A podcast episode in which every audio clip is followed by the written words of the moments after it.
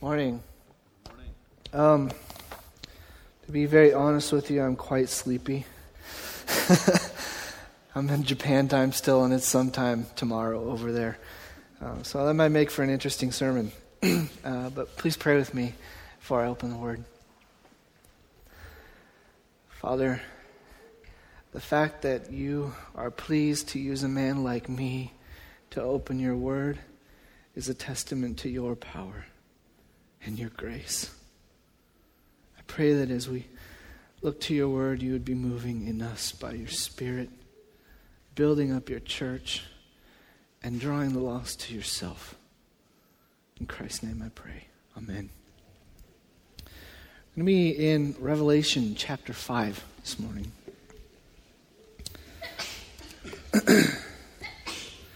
Verses 1 through 14 ish. 14, I think. The revelation of Jesus Christ. I'm sorry, that's chapter 1. I'm tired. then I saw in the right hand of him who was seated on a throne a scroll written within and on the back, sealed with seven seals. And I saw a strong angel proclaiming with a loud voice, who is worthy to open the scroll and break its seals? And no one in heaven or on earth or under the earth was able to open the scroll or to look into it. And I began to weep loudly because no one was found worthy to open the scroll or to look into it. And one of the elders said to me, Weep no more. Behold, the lion of the tribe of Judah, the root of David, has conquered so that he can open the scroll and its seven seals. And between the throne and the four living creatures and among the elders, I saw a lamb standing as though it had been slain, with seven horns and with seven eyes, which are the seven spirits of God sent out into all the earth. And he went and took the scroll from the right hand of him who was seated on the throne. And when he had taken the scroll, the four living creatures and the 24 elders fell down before the Lamb, each holding a harp and golden bowls full of incense, which are the prayers of the saints. And they sang a new song, saying, Worthy are you to take the scroll and to open its seals, for you were slain. And by your blood you ransomed people for God from every tribe and language and people and nation and you've made them a kingdom and priests to our God, and they shall reign on the earth. And then I looked and I heard around the throne and the living creatures and the elders uh, the voice of many angels, numbering myriads of myriads and thousands of thousands, saying with a loud voice, Worthy is the Lamb who was slain to receive power and wealth and wisdom and might and honor and glory and blessing. And I heard every creature in heaven and on earth and under earth and in the sea and all that is in them saying, To him who sits on the throne and to the Lamb be blessing and honor and glory and might forever and ever. And the four living creatures said, Amen. And the elders fell down and worshiped. In chapter 4 of Revelation, John the Apostle was caught up into the presence of God in heaven, into his very throne room. And there he saw God on his throne and the whole court of heaven, all these angels, all these creatures. This morning we're looking at chapter 5, and the scene is still in the throne room of heaven, but the theme changes from the worship of the Creator to the worship of the Redeemer.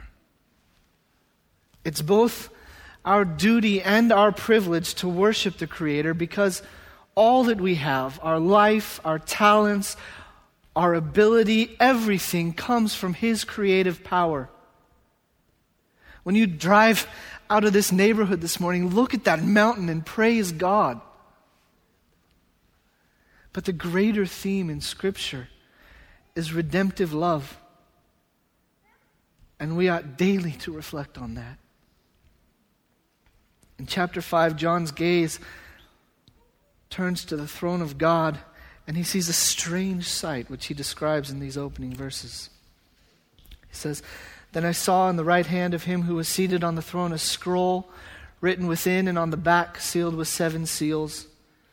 I saw a mighty angel proclaiming with a loud voice, Who is worthy to open the scroll and break its seals? And no one in heaven or on earth or under the earth was able to open the scroll or to look at it. And I began to weep loudly because no one was found worthy to open the scroll or to look at it. Now, this passage produces many questions. What is this scroll? Why can't anyone open it? Who is worthy? If you read on through chapter 6, you'll see that the opening of these seals and the unrolling of this scroll reveals certain momentous events which begin to occur upon the earth. But not until that day that the first seal is broken will anyone know really what the scroll signifies. As it unrolls, uh, we're, we're carried from verse chapter 6, 7, 8, 9, all the way through chapter 10. And the scroll is completely unrolled, and it ends with the sounding of seven trumpets, which are revealed when the seventh seal is broken. And in chapter 10, verse 7, a clue is given to us as to what this scroll is, to what it signifies. John is told this But that in the days of the trumpet call to be sounded by the seventh angel, the mystery of God would be fulfilled just as he announced to his servants and the prophets. So, this verse gives us the name of this scroll with seven seals. Its title is The Mystery of God. It answers questions that men have been asking for generations, which no one has been able to answer. Why can't we solve our deepest problems? Why can't we solve the things that have plagued mankind?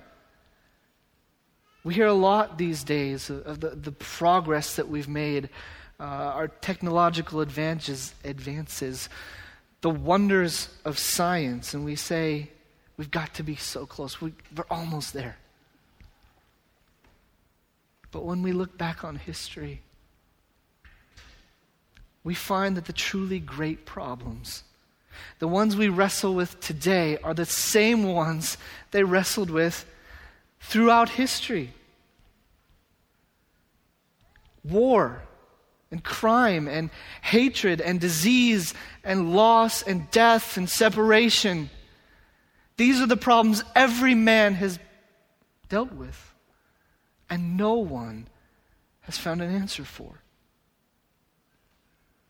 How will God solve these problems, which are ultimately rooted in our own sin? That's what the book of Revelation is about.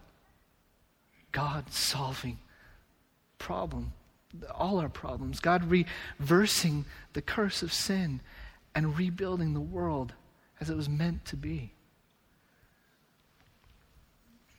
Now, John hears an invitation to all the universe, proclaimed by a mighty angel, that if anyone can open the scroll, let him come forward.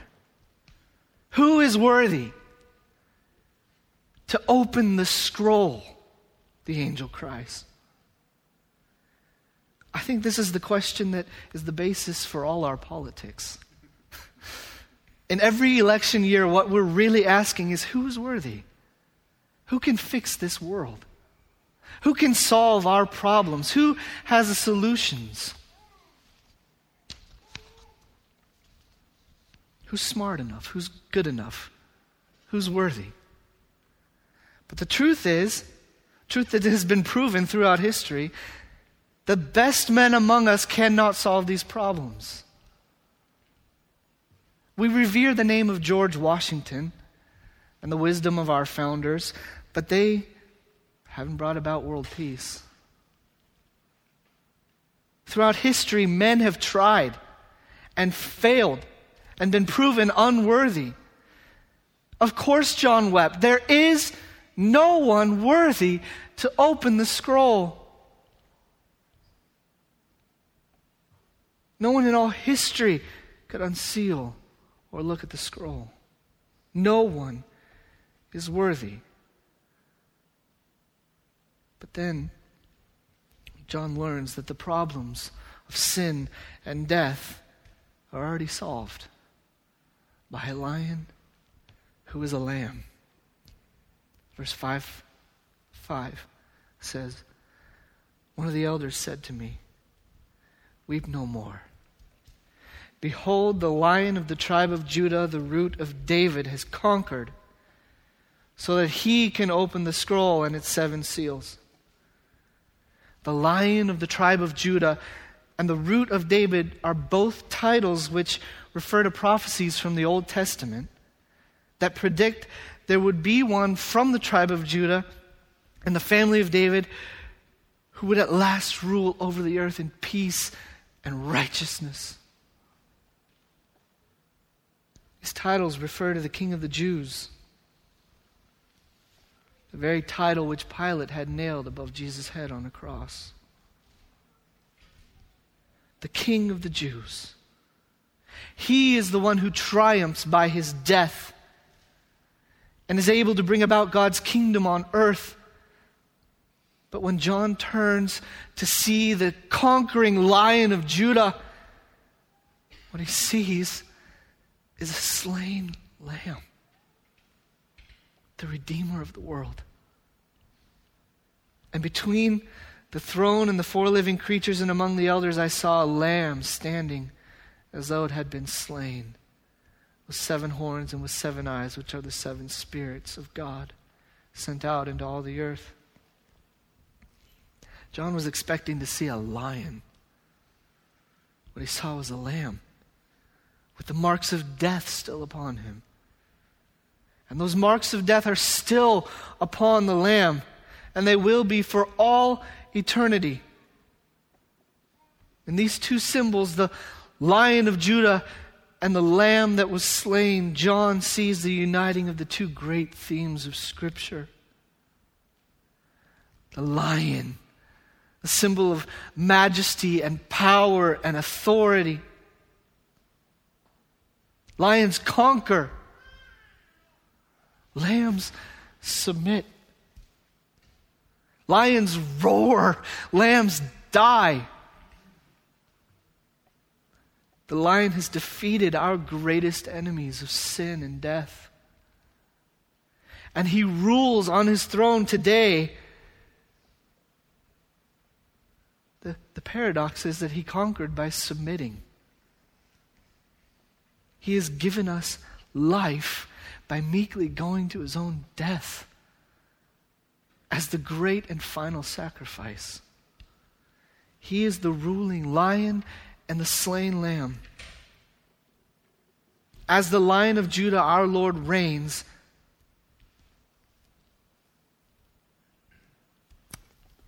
I don't know why it said as. The lion of Judah, our Lord, reigns. He is mighty. He rules in power. But if you are weak, if you are faltering, if you are helpless and hopeless, you'll find a compassionate Savior. Because our lion is a lamb. As the Lamb of God, he is filled with mercy and grace. Simply trust him. Trust that your sin is not too great for his cross and that his righteousness is all you need, and he will usher you into his kingdom. He will give you life and peace and rest. You will be with Him.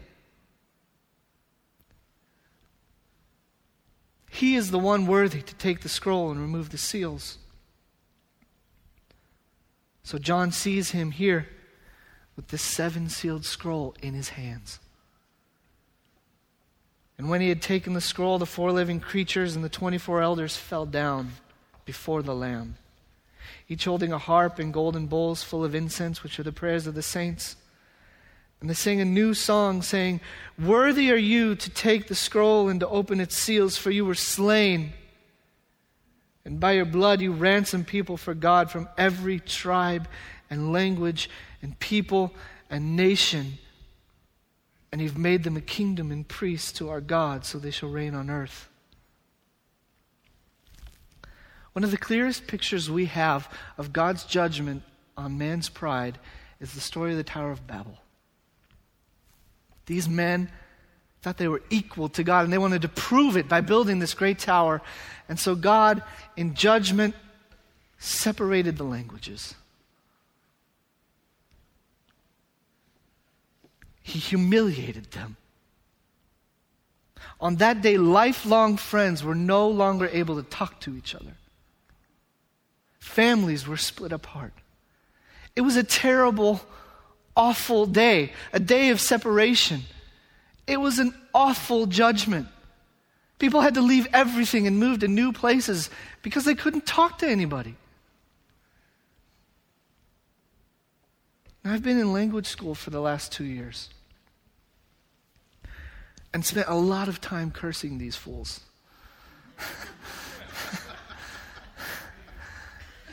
because Japanese is hard.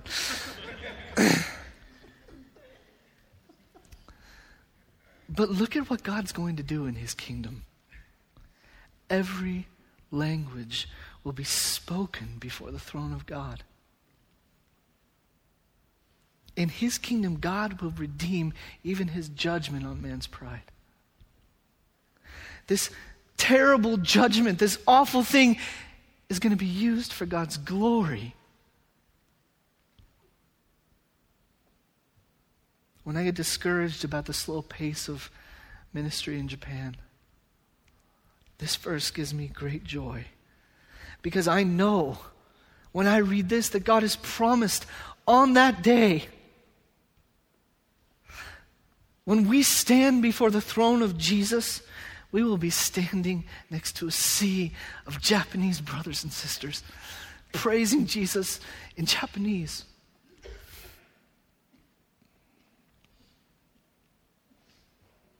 This is the worship of heaven.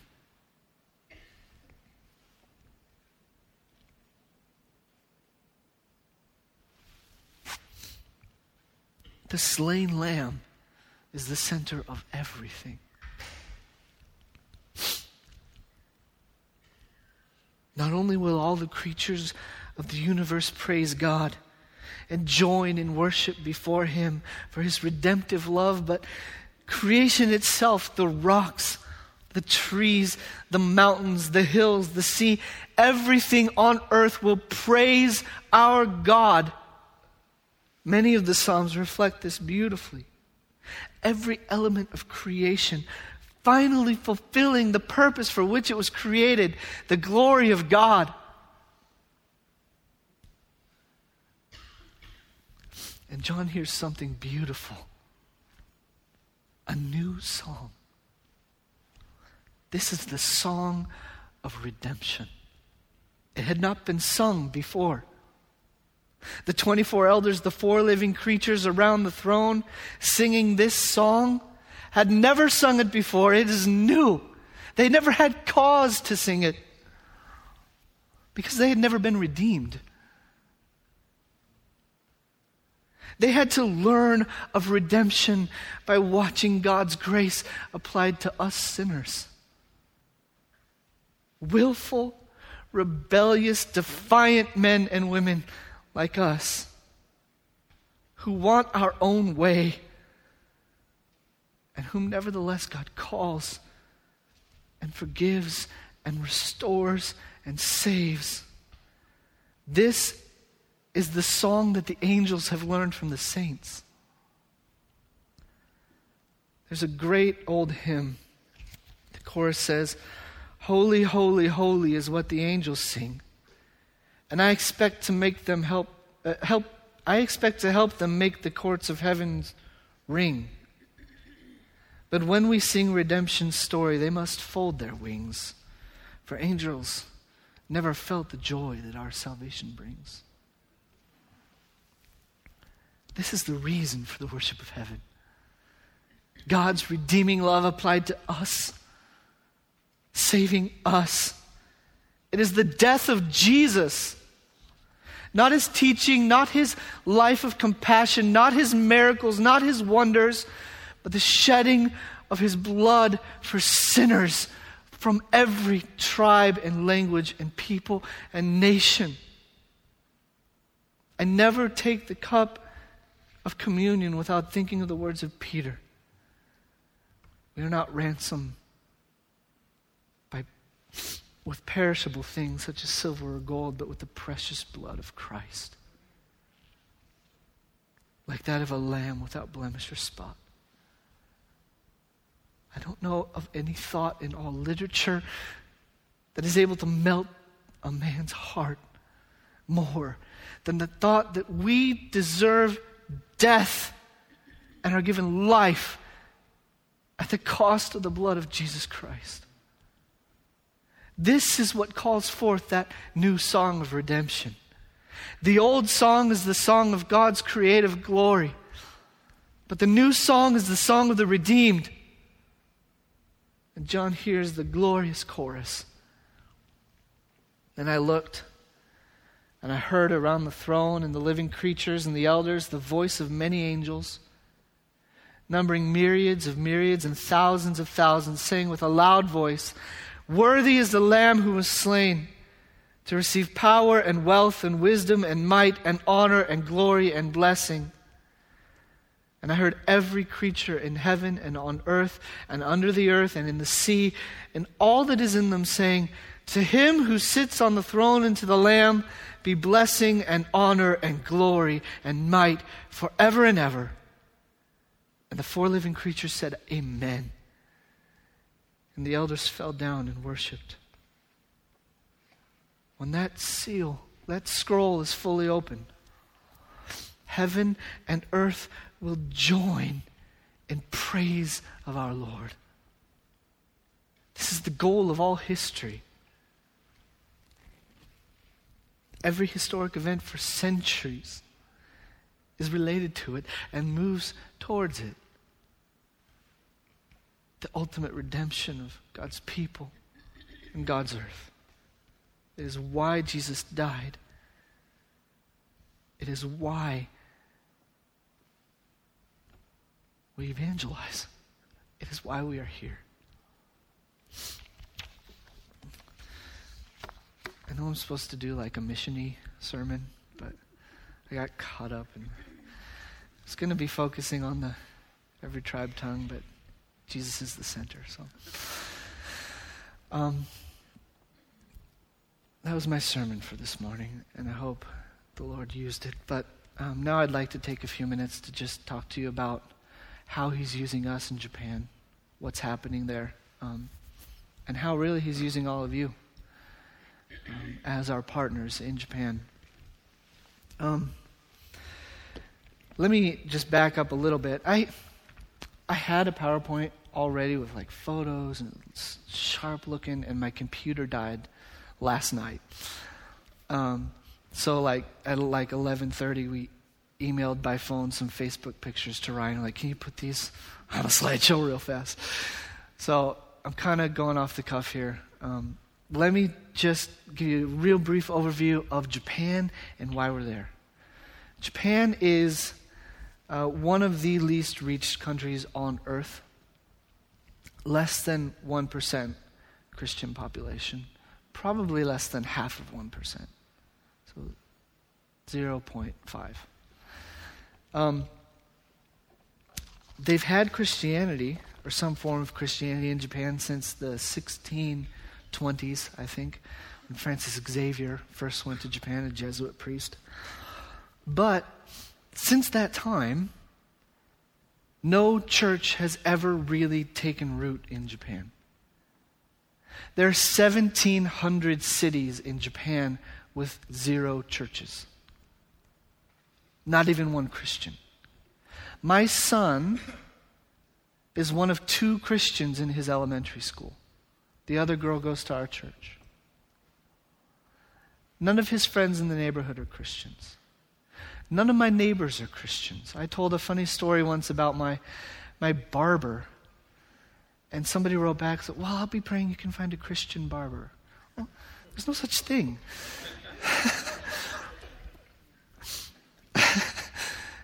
Japan is in desperate, dire need of the gospel.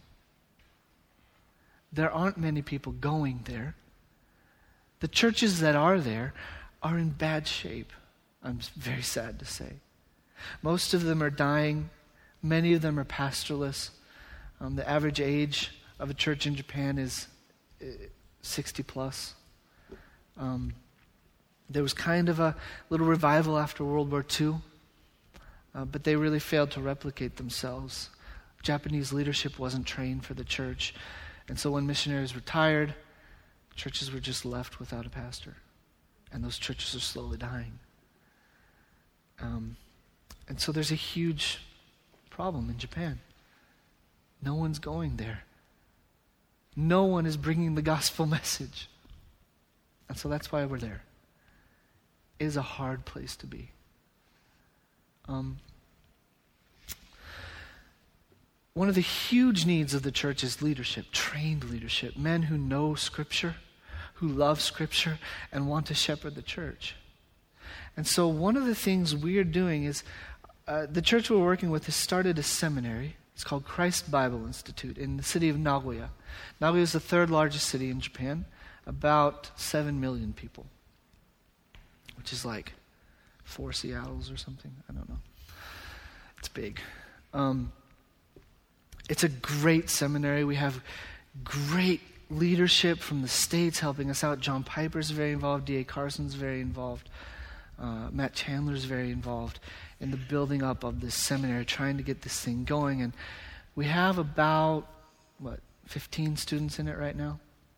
Um, we're praying that it blows up. But we are in this church uh, in a town called Nisshin. We need you to pray for Nisshin. Nisshin has six colleges. And my main focus right now, aside from language school, I spend Monday through Friday, most of the day in language school, and a lot of the day after that studying. Um, but after that, I'm involved in college outreach. So we have all these colleges really close. We can walk to them. And the hope is we can reach these colleges, these students, bring them into the church, and identify potential church leaders and send them over to the seminary to get trained and come back and feed the churches that are reaching the colleges. And the view, the long term uh, vision, that's the word, of our team is to see a church planted by every college campus in our prefecture let me explain to you a little bit about why college. Um, the Japanese life is not like the American life, typically. Uh, you spend basically from fourth grade through high school studying and studying and studying really hard, and after school, you go to cram school in order to get into a good college. If you get into a good college, you get a good job. That's how it It doesn't matter how you do in college. College students are the most like free people I've ever seen. They're like, oh, I don't need to go to class. It doesn't, if all you have to do is get into that college and graduate, and you get a good job, right? So students are really busy up through high school. After college, once they get that good job, they're completely dedicated to their job. The church in Japan is more than three quarters women because guys work Monday through Saturday, and Sunday's their only day off, and they just don't come. They don't want to come. Um, they work 6 a.m. to 2 in the morning sometimes. Work, included in work is going out to the bar with your coworkers to show that you're part of the team every night. You have to do that. And so they're called salarymen in Japan. Guys, guys, career guys have crazy lives. But we have this window between high school when they're trying hard to get into college, before work when we just never see them again, where they're totally free and they're more open than anyone else in Japan to talking about the gospel, to opening up the Bible, to, to just coming into a church. So we have this window, this four years, where we're trying to get in these students' lives, pour into them, and, and Lord willing, save many of them. And if they get into the habits of, of church life during this time, the prayer is that when they do get into that career, they'll maintain those habits. Um, so it's a great opportunity, college. Uh, what we're doing specifically is spending a lot of our lunch times on campus just hanging out uh, in the CAF and meeting students. Um, and then every Wednesday night, we invite them to the church to this thing called hospitality night. Hospitality night is just we make a big dinner and eat and hang out. This is just to build trust with these guys. Just so, we're the only Christians they've ever met. Just so they know Christians and we're not weird cult people. We're, there are signs on a lot of the colleges we go to that said, Beware, religious cults are trying to infiltrate. if they invite you to church, don't go.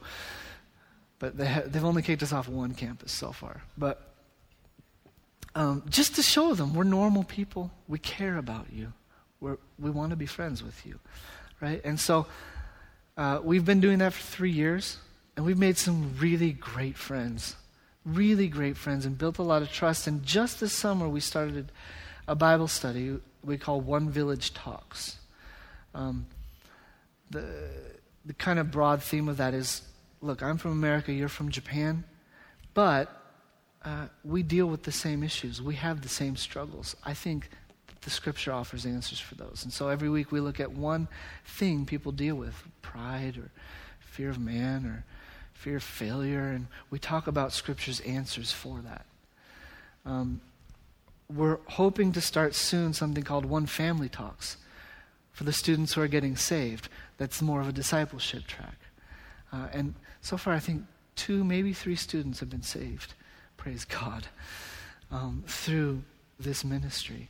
Uh, every Wednesday night for the hospitality night, we have about 50 students coming onto church, which is really unheard of.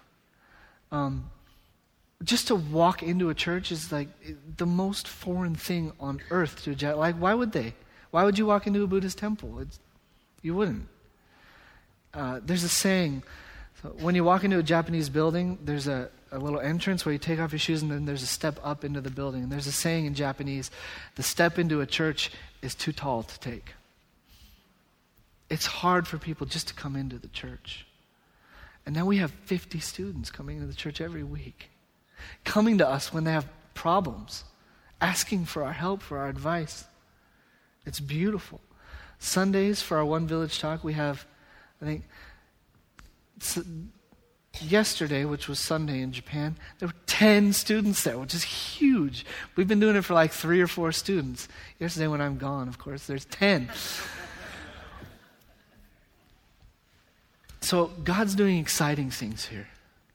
We're really happy to be part of this. And the plan is after my language school, we're looking at the next city over to start a church. I'll be the church planter there. Um, this city, the next city over to us, was just voted in the top 10 cities to move to in Japan. We know the city planner there. He said there's 40,000 houses being built, and a lot of them are sold already.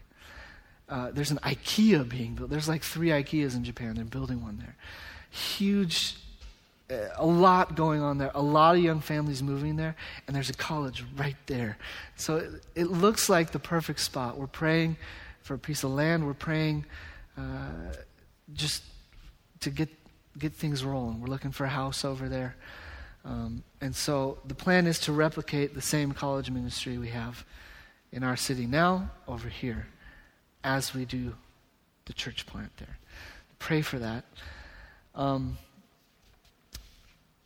that's really what I do. I hang out with college students and try to learn Japanese. Um, oh, we can show pictures. Oh, hey, here we go. this is our 4th of July party we just had on the 4th of July. Um, we just had 15 students from University of Missouri spend two months with us, hanging out on campuses, and they met so many students. It was crazy. It was awesome.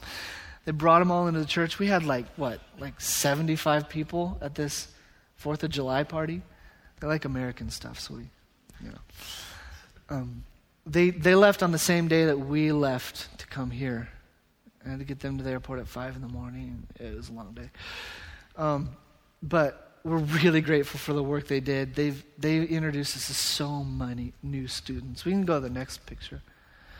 They love the college students love my son Mitski. This is my son Mitski. He comes to every hospitality night. Um, he they don't see kids often, so they they get a kick out of Mitski, and he loves it too. We go to the next one. We went camping with all our students in yurts. They called it Mongoru Camping, which means Mongol camping. Um, but, you know, we just spend our time getting to know these kids, building trust with them. We had an incredible talk about grace on Sunday morning at this camping trip. And uh, pray for these students. So many of them are so close. Um, now, so that's what I do. Chie, uh, my wife, is also really involved in ministry. I'm going to have her come up here and just kind of explain a little bit about what she does. Hello? Yeah. Good morning. It's so nice to be here and She's not preaching. Good to see everybody. Um, last time Tim was here, last year, a year ago, and I wasn't here yet. My son had a school, so I missed that opportunity to see you guys last year. But um, uh, what I was gonna talk. Um, while he's in school, I don't just lay around at our house. And um, since, well, back it up. I came to America for school in college, and so and I think that's when I got saved. That's when I really understood the gospel and the grace. And so, and then when I got saved, I'm like, okay, I'm to stay in America, serve the Lord, and never go back to Japan because being, being a Christian in Japan is really difficult. And I um, experienced that because I grew up in Christian home and I did not want to do that. So um, I wanted to stay but God changed my heart and let me understand that He designed me as a Japanese, and I grew up in Japan, know culture, know the language already, and so He um, really changed my heart and have a passion to go back to Japan. So, so over the years, you know, I had that vision. I had, I really wanted to go back. I married Tim, who already wanted to be a missionary in Japan A couple times I said no, but we we got married, and, and that was really a sovereign grace um, that we have a same drive and mission um, and passion for the Japanese. And so, um, while he's in school, I don't have to be. That, and then now I realize that more and more how God prepared me um, to serve in Japan. And I, I was able to come to America and lear, um, learn about the Bible and counseling based on the Bible and all that. Um, I'm really thankful for that. So, um, so that's uh, while he's in school, I do a lot of um, help for um, programs for mom and kids. There are babies and moms. Um, in, there are a lot of young families in our community, so we open up our church for English program for a lot of different ages. There are baby class and to elementary school kids class to like we have college. So we have I'm involved in little kids program. It's called Mom and Kids, and then there are a lot of um, that's Mom and Kids.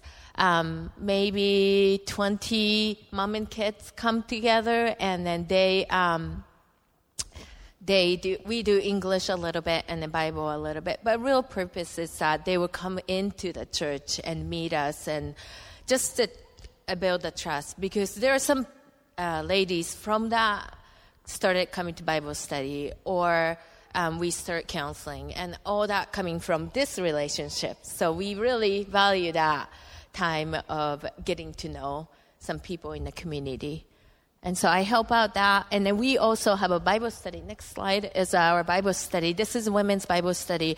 Um, in the middle is the pastor of our church's wife. Um, and one, one, two, three, four, five, five of there, including me and including her, are Christians, but rest are not believers. But they they keep coming to Bible study, learning about how we cope things and sufferings and trials in our lives through the scripture and the, through the power of the gospel.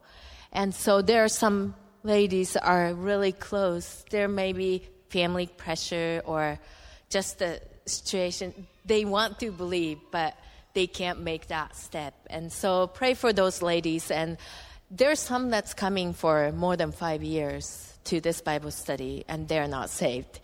But they really want to. And so they're ready. So I just, I'm just praying that God would stir their hearts and make a decision to to become Christians. And one of the ladies there, I'm not going to say who, but one of the ladies that I'm counseling, she's uh, deeply depressed. And, uh, and I'm meeting her every other week. And she really wants to understand the grace of God, but she can't. She always feel like she's not good enough to family or people. She always feel that peer pressure. And I just really pray that God would you know, set her free from that pressure to really say, you know, you are loved and God accepts you just as you are, and just turn, you know, turn back from your pride of depression to to cling to God's love. And so um, it's really amazing. There's Emmy there, um, our adopted daughter. Um, adoption is really rare in Japan. So in the counseling, I talk about Emmy a lot. Talk about how she became our daughter. Um, without us going to, through the list of, oh, our, the qualification to be my daughter is this and this and this. No, we just prayed and God gave her to us. And once she is our child, no matter what she does, no matter how far she goes from us, she's our daughter. That cannot be changed. And that has been a really powerful message to her because that's how it is. God claim you as a daughter or son.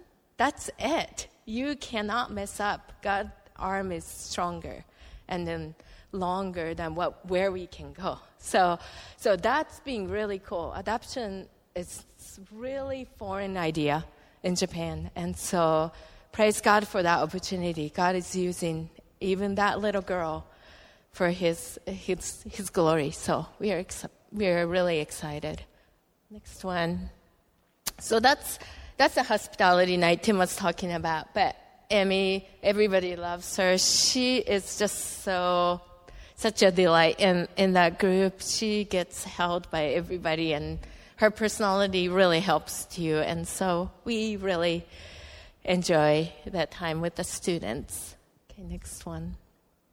So, I help out the ministry. It's called Life Hope Network, where um, we have two different kind of ministry. There's one that's um, where I'm deeply involved. That's counseling for post-abortive girls who are suffering from guilt and shame.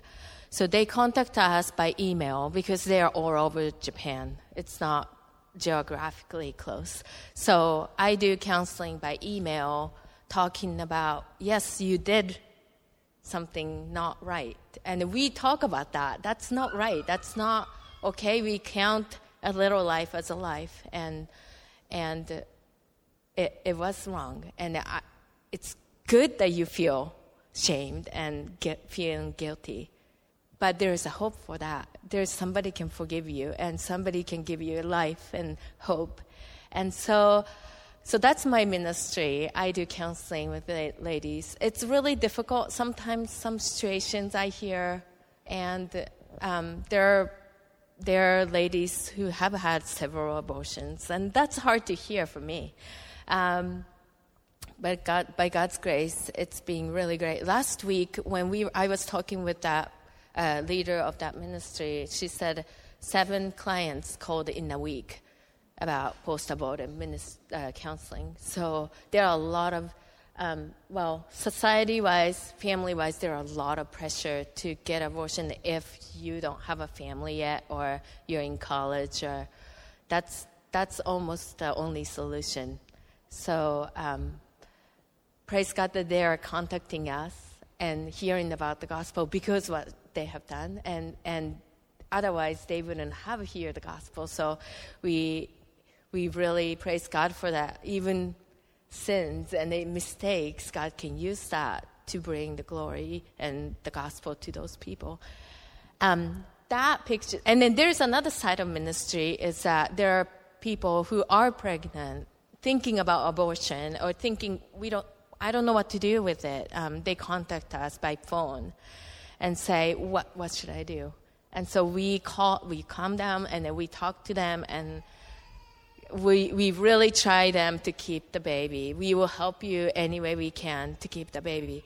So um, the the lady that who who does ministry, um, she has a house that's kind of share house. So pregnant ladies that kind of have a pressure from family, pressure from community, they will come stay with her during the whole pregnancy so that they won't bring the shame to family or community. And they can still keep the baby. And we we are going to help them make decision of either being a single mother or put it, put up for adoption. And some ladies decide to um, um, raise their kids and that's that's great um, but there's some situations that they they can't. And you know adoption was not in their head in their mind ever they're either abortion or raising a raising a child their own, and that's really a hard life. That's it. Um, so so we give another option, like babies can go homes, and so that's a good opportunity to share too. When they are living at the share house, they have to attend the Bible study and um, Sunday service, so they would hear the gospel, whether they are saved or not when they leave, but they would hear the gospel. So there's our little baby girl, Emmy. Um, hi, Emmy. And so next one, oh yeah, those are just the girls that who who gave a birth to um, children um, while they were staying. So there's a little clipboard, there a lot of babies' pictures on that at, at her share house. But thinking about each child, their lives was saved because because of this ministry. They might not be there if the ministry wasn't there. And um, in fact, she, she was born through the ministry. Her mother was thinking about abortion. And so, and so last minute, God, God really um, kept her. So I, I want to share one verse that I really love and um, I, um, I always will think about her with this verse, but that's Psalm 71, 5 through, 9, 5 through 8. Um, For you, O Lord, are my hope, my trust, O Lord, from my youth. Upon, upon you I have leaned from before my birth. You are he who took me from my mother's womb. My praise is continually of you. I have been as a portent to many. In Japanese, it's a miracle here a miracle to many, but you are my strong refuge. My mouth is filled with your praise and with your glory all the day. And so she is a miracle.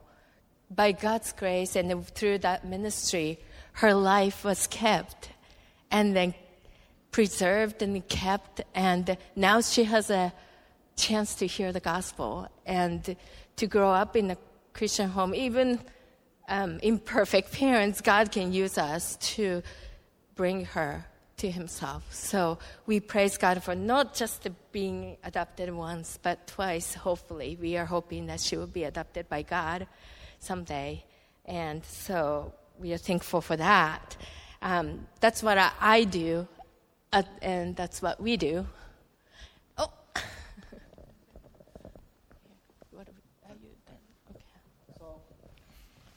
Is this back?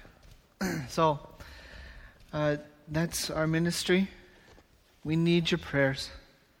Japan's not easy. Chie needs your prayers. Her work can be discouraging. Sorry. Her work can be discouraging. She deals with a lot of sad people and sad stories. Those students need your prayers. Pray for our city, Nisshin, and the city we're moving to, Nagakute. Um, God uses your prayers to bring those people to Himself. Please remember us. Whenever you see a Toyota, pray for us.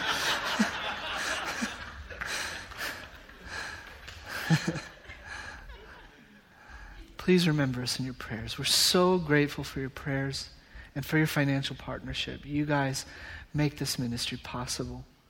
You really are partners with us. So, thank you.